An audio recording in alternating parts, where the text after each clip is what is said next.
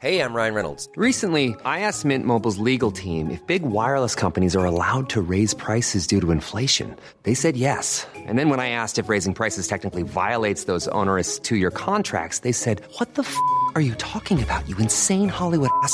F- So to recap, we're cutting the price of Mint Unlimited from $30 a month to just $15 a month. Give it a try at mintmobile.com slash switch. $45 upfront for three months plus taxes and fees. Promo rate for new customers for limited time. Unlimited more than 40 gigabytes per month. Slows. Full terms at mintmobile.com. Cool fact a crocodile can't stick out its tongue. Also, you can get health insurance for a month or just under a year in some states. United Healthcare short term insurance plans, underwritten by Golden Rule Insurance Company, offer flexible, budget friendly coverage for you. Learn more at uh1.com.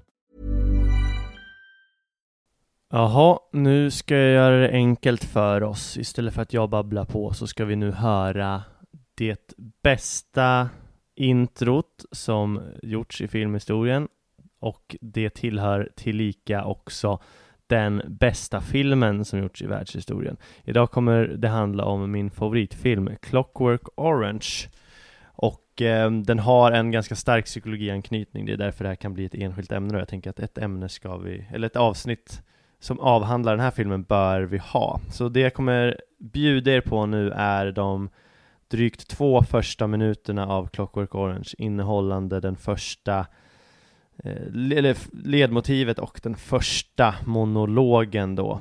Så eh, häng på så går vi in i Clockwork Orange fruktansvärt eh, trevliga värld. Lyssna här.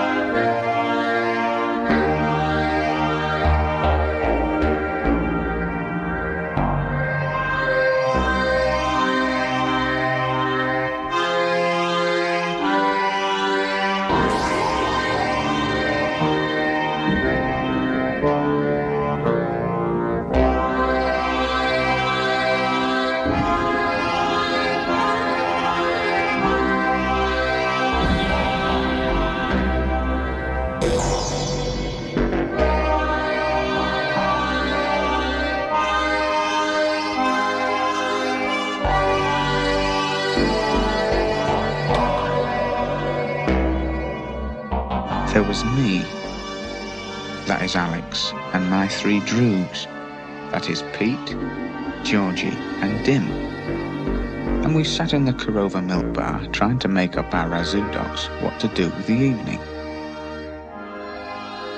The Korova milk bar sold Milk Plus, Milk Plus Velocet, or Synthamesk, or Drencrum, which is what we were drinking. This would sharpen you up and make you ready for a bit of the old ultraviolence. Ja, hur sugen blev man inte nu? Vi ska fortsätta prata Clockwork Orange inom kort, men eh, först så är det sedvanliga floskler som ska dras. Du har kommit in här på amatörpsykologernas topp 100, numera amatörpsykologens topp 100 eftersom jag, Ulf, är själv och min tidigare partner då Jonathan har hoppat av.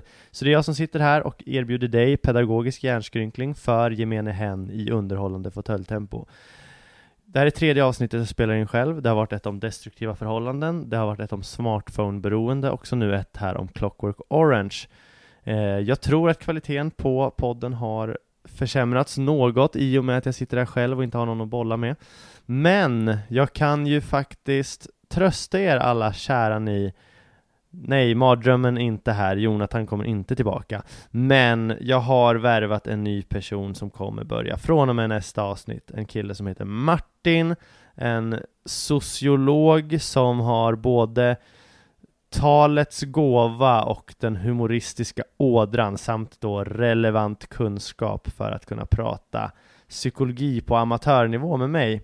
Så det här är sista avsnittet ni behöver stå ut med enbart mig och vägg, den vägg jag då pratar med. Så Martin kommer nästa vecka, så ni bara vet det. Innan vi hoppar in på ämnet ska vi såklart också nämna vår sponsor här av podden, Lugi Crespo. Ni fick en rejäl förklaring i förra avsnittet, men Lugi Crespo är alltså en uppstickare inom solbrillor som gör sin första säsong det här året och de har lagt sig i det åtråvärda segmentet där de kostar runt tusenlappen, strax under 995 får ni dem för. De har en jäkligt vågad experimentell design men samtidigt jävligt tidlös, säger man, som de då trollat fram i laboratorierna. Vad ska man säga om det då? Det är en ganska bra hype just nu. Det är flera modeller som faktiskt tagit slut, men det finns kvar eh, och de beställer in, eller de håller på att fixa nya. Men för dig som är lite taggad på att köpa så kan du gå in på logicrespo.com, jag behöver inte säga så mycket mer, logicrespo.com. Hitta dina briller, ser du något du vill köpa, ange då det vore ju dumt att inte ange när du har möjligheten här rabattkoden PSYKULF vad gör den här rabattkoden då? Jo, den ger dig då 20% rabatt så du kan köpa de här brillorna som faktiskt har lagt sitt segment så de inte ska vara snordyra ännu billigare. Så du anger PSYKULF inför köp när de ber om rabattkod så får du köpa dem för 20% billigare pris. Så eh, logikrespo.com, kika in och eh, var en glassig stek i sommar. Unisex. Kram, hej!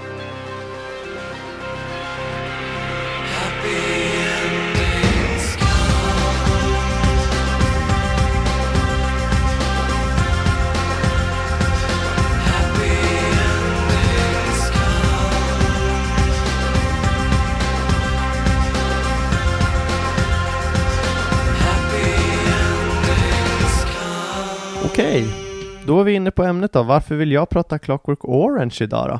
I synnerhet såklart för att det är min favoritfilm. Clockwork Orange kom ut som bok 1962 av den engelska författaren Anthony Burgess, tror jag man uttalar hans namn. Eh, boken hette på svenska såklart, eh, lite roligt översatt, En apelsin med urverk. Den blev film 1971, då regisserad av min absoluta favoritregissör Stanley Kubrick, som förutom det gjort The Shining, Full Metal Jacket, Eyes Wide Shut, 2001 ett rymdäventyr på svenska. Men om vi ska hålla oss till Clockwork Orange då kanske. Eh, Clockwork Orange från 1971, Malcolm McDowell i huvudrollen sägs ju vara den bästa filmen han har gjort och tillika är den också min favoritfilm då. Den blev, eh, vad ska man säga, det är en dystopisk science fiction. Nej, nej, nej, nej, nej, det är inte rymdvarelser, det är inte Obi-Wan Kenobi och det är inte orker, utan det är kanske en dystopisk framtidsskildring. Alltså man, när, här, när Anthony skrev den här boken på 60-talet så var det ett kallt krig, man visste liksom inte vad som låg framför oss, så den här utspelar sig i en nära framtid där det liksom är en klart mycket mer tragisk värld. Ett London är vi i, där man som ganska sovjetifierat om man kallar det så. Eh, ungdomsslanget är mycket ryska, så ungdomarna går runt och pratar ryska. Det är liksom en ganska dyster, ö, ett dystert övervakningssamhälle kan man säga. Det är lite det man växer upp i, i den här. Det, det, är, där, det är den miljön den här filmen tar sin, tar sin prägel i och så. Och eh, det är verkligen ett dystert landskap kan man säga. Så man kan säga att det helt enkelt är en framtida värld med dystra ögon. Den är också väldigt våldsam. När den kom ut på 70-talet här så um, blev den förbjuden i flertalet länder, däribland Sverige och England också tror jag. Men likförbannat, trots denna liksom motvind den möttes av när den kom så lyckades den ändå vinna fyra Oscar och de fyra Oscar den då vann för var, nej, Den var nominerad till fyra, vad snackar jag om? Den var nominerad till bästa film, bästa regi, bästa manus, alla till Stanley Kubrick då, han skötte allt det. Världens bästa regissör, bara BAM! Och bästa klippning, men den vann inget då. Den hade ganska hårt motstånd i en ganska konservativ amerikansk jury om inte annat. Ytterligare då, vad handlar den här filmen om? Det handlar om Alex, som vi hörde här i introt, som ägnar sig åt så kallat ultravåld. Alltså det egentligen vara ute och slåss utan någon egentlig mening kan man väl kalla det. Att han då det är inte så att man går runt och hämnas på ett visst gäng för de har gjort någonting, utan man går ut och hittar lägen att slåss. Slåss, våldta och så vidare. Det är liksom det, det är det det handlar om och det, och det, eller det man utgår ifrån och det beror ju lite på det här samhället där det liksom inte finns någon mening längre, ingen framtidstro, det är liksom hög arbetslöshet, folk har, är rastlösa, de måste ha spänning och någon form av, ja, stimulans i vardagen och det är då den här eh, Alex, huvudpersonen, med sina tre kompisar då ägnar sig åt att gå ut och slåss. Sedermera eller vänta nu här, jag ska också sticka in med en sak. Jag eh, råkade också en gång komma in på en liten Ska jag erkänna det här? Ja, det ska jag. Porrfilm som hette Clockwork Orgy. Så de var lite fyndiga där och det var en film då som handlade om ultrasex. Då handlade det om en kvinna som hette Alexandra som var ute på stan och eh, hittade män som hon låg med. Och det var ju också förfärligt eh, och så. så de, de har, som så många andra filmer, har gjort en rolig porrversion av den här också. Men det är inte det vi ska prata om nu, utan nu ska vi prata om Clockwork Orange. I det här då när han är ute med sina vänner, slåss och våldtar och har en bra kväll enligt hans eh, mening då så råkar han en kväll sedermera ha ihjäl en person. Han har han råkar döda en person och åker in i fängelse för mord. Nu kommer jag prata ganska mycket om vad, hur filmen går och hur den typ löper på och nästan till hur den slutar. Ja, jag kommer fan säga hur den slutar. Så vill man liksom se den så tänker jag avbryt nu så uh, spoilar jag ingenting, spoiler alert. Kör på nu. Men då hamnar han i fängelse då, och när, vad kommer psykologin i det här, tänker ni? Ja, dels är det ju lite psykologiskt att se hur människor liksom, som är trasiga, uttröttade, inte får någon stimulans, att de måste ta till våld för att få spänning i livet. Men utöver det så kommer psykologin framförallt in här när han kommer in på fängelse. Då är det ju som så, med tanke på att det här är en framtidsskildring, när man tänker så här skulle det kunna se ut, men någorlunda sovjetiskt präglad samhällsstruktur och då kommer han ju in då på fängelset och får då höra efter ett tag om en behandling så att han ska kunna bli frisk, så att han inte ska gilla det här våldet, så att han ska, ska komma ut i, i vanliga livet som en helt vanlig person. Då hör han talas om en behandling som får våldsverkare att helt och hållet bli fredliga och aldrig mer vilja slåss. Och det här hoppar han ju som sagt på såklart på. Och det här är verkligen Pavlovs hundar i sitt esse, alltså ett avsnitt som vi haft tidigare. Klassisk betingning är väl det han eh, kom på här. Eh, det är så Pavlov var ju en psykolog på 1800-talet som kom, kom med ett av de mest klassiska experimenten där han såg att Genom att ge hundar mat så ser man att, man salivre, att hundarna salivrerar. De börjar så här slicka sig runt munnen och blir riktigt sugna. Presenterade man då en liten klockringning innan de fick mat så så, så visste de så här, klockringning och så mat. De lärde sig att klockringning betyder sen kommer maten. Då kunde man se sen att man bara kunde plinga den här klockan, inte ens ta fram någon mat, så började hundarna salivera, för de hade liksom lärt sig den här associationen. Man kan kalla det associationsinlärning också. Och det är något som vi stöter på i vardagen hela tiden. Bara jag går förbi liksom en bar, en helt vanlig bar, för blotta ögat. Men där satt ju jag och mitt ex, säger vi. Så går jag förbi den baren kan jag ju få ett litet minihugg, så att säga. Och det är också en form av klassisk betingning. Ett normalt stimuli. Klockan i hundens fall, som egentligen bara är en klocka, what the fuck, du ska inte börja salivera då. Jag går förbi en jävla bar, jag ska inte få ett hugg då. Men klockan betyder mat för hunden. Baren betyder mitt ex för mig och därför då får man en kroppslig reaktion som är någon form av obehag eller någon form av hunger eller vad det nu kan vara. Det finns ju massa olika typer av beteenden man kan lära in på det här sättet. Klassiker var också Jonathan som berättade om att han var ute någon gång A lot can happen in the next three years. Like a chatbot may be your new best friend.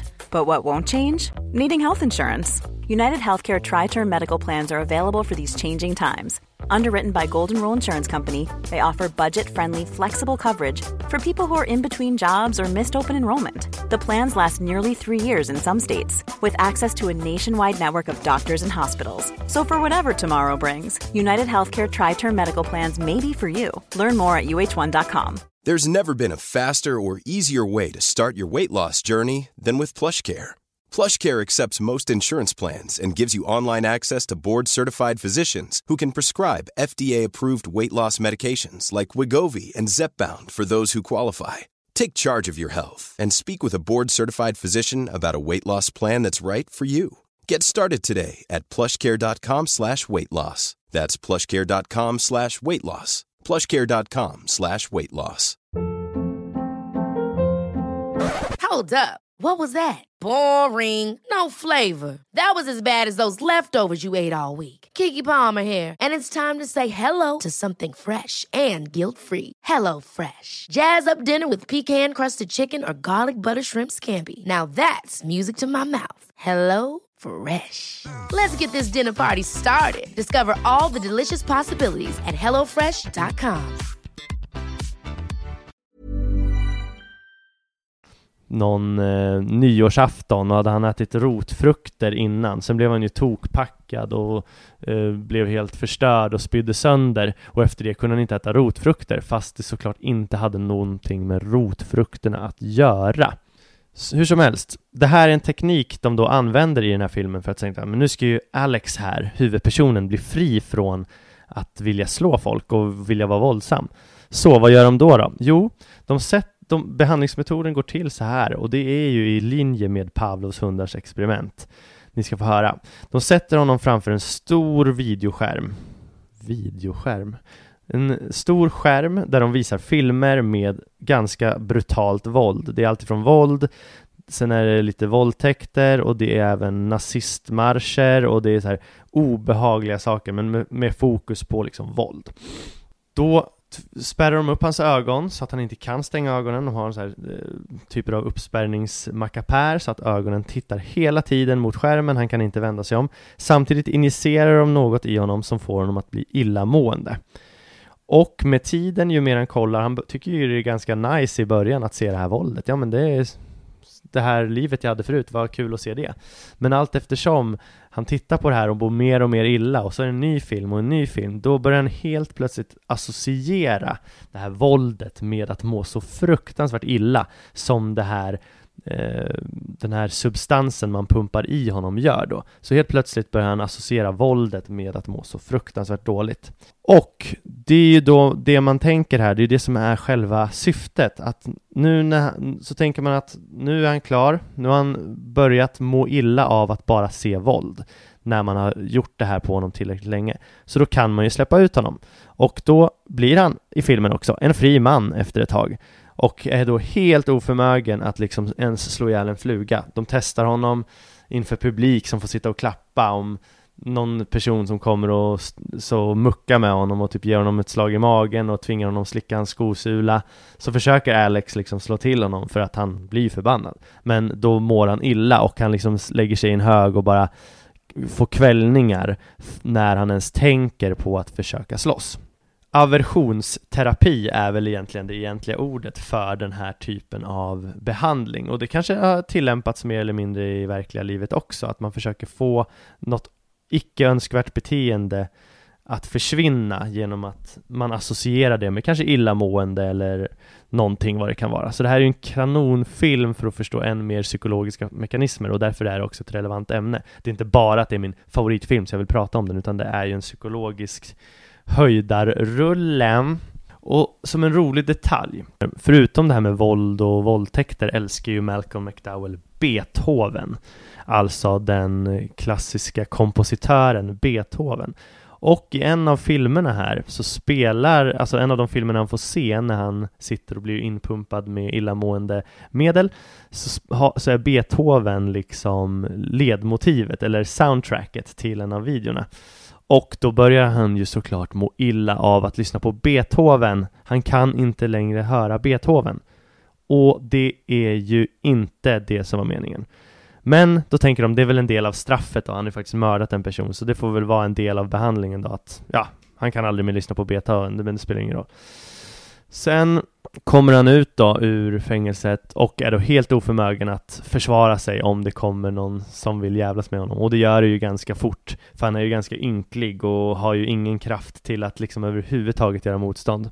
Försvarslös kan man lätt kalla honom det blir ju liksom då moralisk frågeställning här som filmen då tar upp och det är väl också det som är filmens och eh, då bokens mening. Är det liksom alla medel tillåtna för att gatorna ska bli säkra från våld och från brott? För, för det som händer Alex här är att han slutar ju vara människa. Han kan ju liksom inte använda sin fria vilja. Jag vet att vi har pratat om fri vilja i tidigare podden och att den inte existerar, men han har ju ingen förmåga, om vi lämnar den diskussionen där han har ju ingen förmåga att liksom ta beslut i hetsiga eller våldsamma situationer, för han måste, lägger sig bara ner och liksom mår illa. Och vill man ha ett samhälle där ingen det man gjort här, han är ju passiv i den här inlärningen. Han har ju visserligen velat bli behandlad, men när han väl hamnar i en våldsam situation, det är inte valet som gör att han inte går in i den, utan det är att han, alltså rent biologiskt inte kan. Han mår för illa. Så man kan ju liksom säga så här, är, är, är det värt det? Ska man, ska man göra gatorna säkra om människor går runt och inte har, har en vilja och förmåga att kunna ta beslut? Mm, ja, det tror jag många säger, ja det är fan värt det, för man ska fan prioritera säkerheten före eh, att människan har integritet och är fri. Vissa skulle säga annorlunda, jag tar inte ställning här. Och sen kommer han ju ut då, bara om vi ska säga det, att han hamnar, och då hamnar han ju i bråk som jag sa här med gamla vänner ganska tidigt, några han var ute och slogs med förut, som nu har blivit en del av en korrupt poliskår, så när de ser honom där, då, då blir det ju liksom såhär, oj den här gamla killen, han är, nu är han riktigt svag, nu slår vi honom, han kan ändå inte göra någonting. Och hur, hur går filmen då? Ja, hur som helst, han får, han blir slagen gul och blå, och sen får han hjälp och Eh, jag ska inte berätta mer detaljer. Ni som har sett den har sett den, ni som inte har sett den så se den gärna, men han får hjälp i alla fall att försöka komma ur det här och bli en människa igen, för det finns ju en politisk strömning som säger nej, ni, vi får inte göra så här mot människor, de måste kunna ta egna val. Folk ska inte slåss för att de inte vill det, inte för att de inte kan. Så, du kommer, så får han hjälp och blir inlåst i ett rum med Beethoven på högsta volym eh, för att han då ska börja vänja sig vid den här illamående känslan och liksom glömma bort det här som har med illamående att göra så att han varken ska associera våld eller Beethoven eller vad det än må vara med illamående längre. Om man utsätter honom för det här länge nog så kommer ju effekten minska tänker man och det är också det som händer. Han vill ju visserligen ta livet av sig när han är instängd i det här Beethovenrummet men han eh, klarar sig och kommer sen i slutändan av filmen bli frisk. Så nu vet ni hur den slutar också. Förlåt. Eh, så det är det. Moraliska frågeställningen har vi gått igenom. Sen är det mycket politiskt här också eftersom i filmen är ju det här ett politiskt initiativ. Att till exempel att det är eh, sittande regering som föreslår det här. Att nej men om vi har misslyckats så mycket med brotten, nu har vi hört om den här behandlingsmetoden, den ska vi applicera på våra brottslingar, så kommer vi få bukt med brottsligheten. Och så kommer ju det här upp i tidningar att Alex är det första fallet och det har gått bra men han kan liksom inte ta några egna val, han mår illa av att höra Beethoven, moral, är moraliskt rätt eller inte? Och så handlar det liksom om att politikerna sen när han väl är ute och börjar må bra igen, att de försöker få honom att Ja men eh, du pratar inte skit om oss nu va, utan du, du tycker ändå att det här var en bra idé i grunden och vi, det var ju viktigt för oss att testa det här. Så att det finns ju en politisk prägel också, hur politiken funkar, hur man försöker klara sig undan från sk skandalbeslut som att genomföra den här behandlingen till exempel. Men det, det, är en jävligt intressant film och den delar väl folk. En del tycker att våldet i sig är för jobbigt för att kolla på den. En del tycker att det är helt självklart att det här är ett bra sätt att komma till bukt med brottsligheten medan andra tycker att nej, men så här ska man inte behandla människor för att det är också en människa som bör ta egna rationella beslut. Så sjukt bra film. Den ansågs ju när den kom att vara våldsam och förskönade våld. Eh, den, eh, idag är den väl inte så grov längre jämfört med liksom det man kan se idag. Så visuellt från 70-talet, man förstår ju då att den kanske inte är riktigt lika vidrig att kolla på. Det är inte blod och specialeffekter så, utan den är mer obehaglig, dyster, trasig, hela känslan man får av världen. Så väldigt obehaglig fortfarande, men kanske inte så visuellt och en del kan väl tycka, folk som inte har förmågan att titta på gamla filmer kommer bara nej, den, den har inte åldrats bra, det ser så töntigt ut. ty- hatar för övrigt sådana människor. Man måste kunna se en film och ändå köpa att den är gjord för länge sedan. Den är alltså från 1971.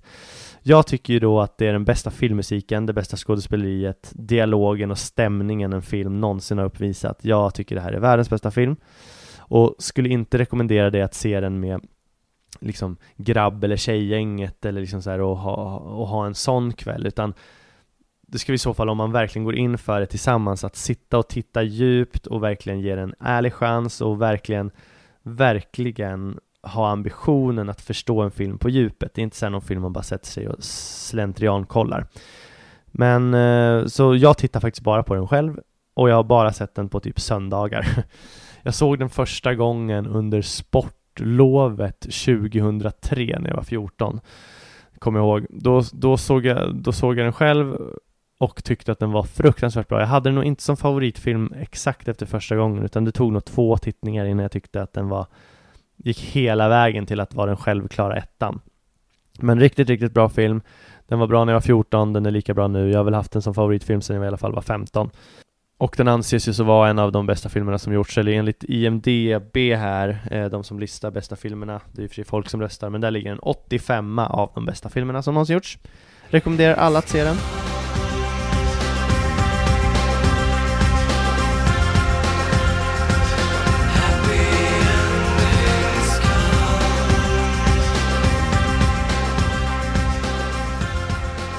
Och eh, det var det för idag. Clockwork Orange, en psykologiskt laddad dramafilm som jag hoppas att ni alla ändå blir lite nyfikna och kolla på här. Jag kan rekommendera den väldigt, väldigt starkt.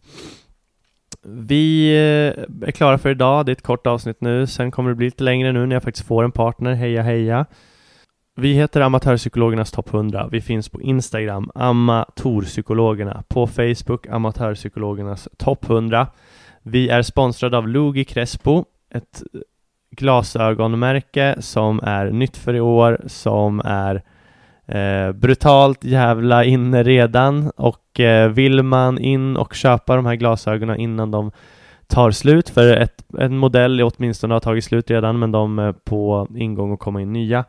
Då går man in på hemsidan logicrespo.com och anger koden PsykUlf så får man 20% rabatt och det här gäller bara under en begränsad tid så gör det så fort du kan. Så uh, det är mitt stora barmhärtiga tips här om du vill ha ett par bra solglasögon till sommaren för faktiskt inte allt för dyr peng utan ganska billig peng om man får säga det själv. Nästa vecka kommer Martin, Martin in i bilden. Nu ska ni få höra en låt här avslutningsvis. Det har ju blivit den nya traditionen att ni får höra en låt som jag har skrivit. Den här låten heter Instabild och är ganska relativt nyskriven jämfört med de andra som är skrivna för typ 10 år sedan som ni har hört. Eh, ni har hört Fåfäng längtan i avsnitt 55 och ni har hört låten Ro mig i land i avsnitt 56. Här kommer låten Instabild. Den här är inte lika djup utan mer lite kanske lättsam. Och den är skriven till en tjej i Värmland som eh, inte tror jag vet att jag skrivit den här låten, men det är en låt om henne och eh, hur eh, brutalt vacker hon är. Så det är liksom en liten hyllning till henne då och hon eh, är nog ganska ovetande om att den här låten finns. Får se om hon lyssnar på det här. Det, det var det. Så god lyssning här. Jag tror den här låten är lite catchy, så skulle man få skivkontrakt skulle det här nog kunna bli en sommarplåga. Men annars så är vi klara för idag. Här kommer Instabild. Eh, följ oss på Instagram, Amatörpsykologerna, följ oss på Facebook, Amatörpsykologernas topp 100, gå in på logikrespo.com och köp solglasögon, ange psykulf i rabattkodsfältet. Här kommer Instabild. Hej! En, två, tre, fyra.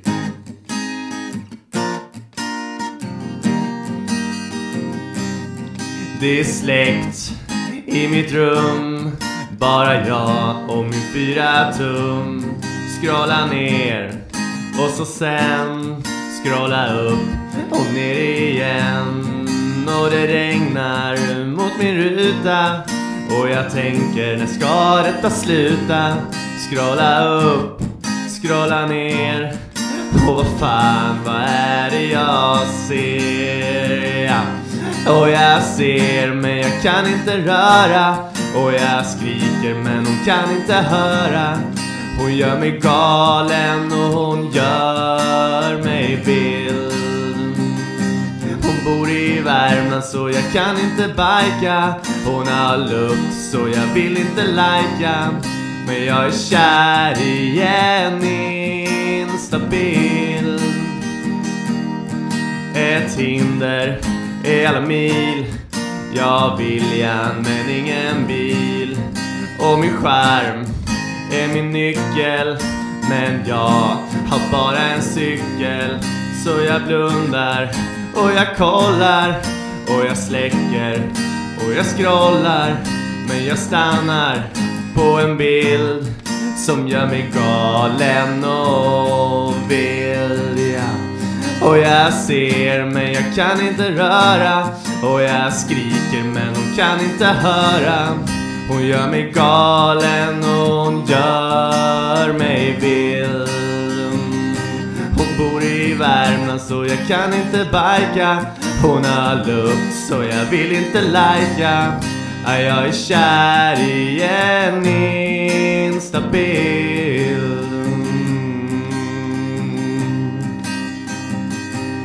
Och jag ser men jag kan inte röra. Och jag skriker men hon kan inte höra. Hon gör mig galen och hon gör mig vild. Hon bor i Värmland så jag kan inte bajka. Hon har lukt så jag vill inte lajka. Ja, Jag är kär i en instabil. Ja, jag är kär i en instabil.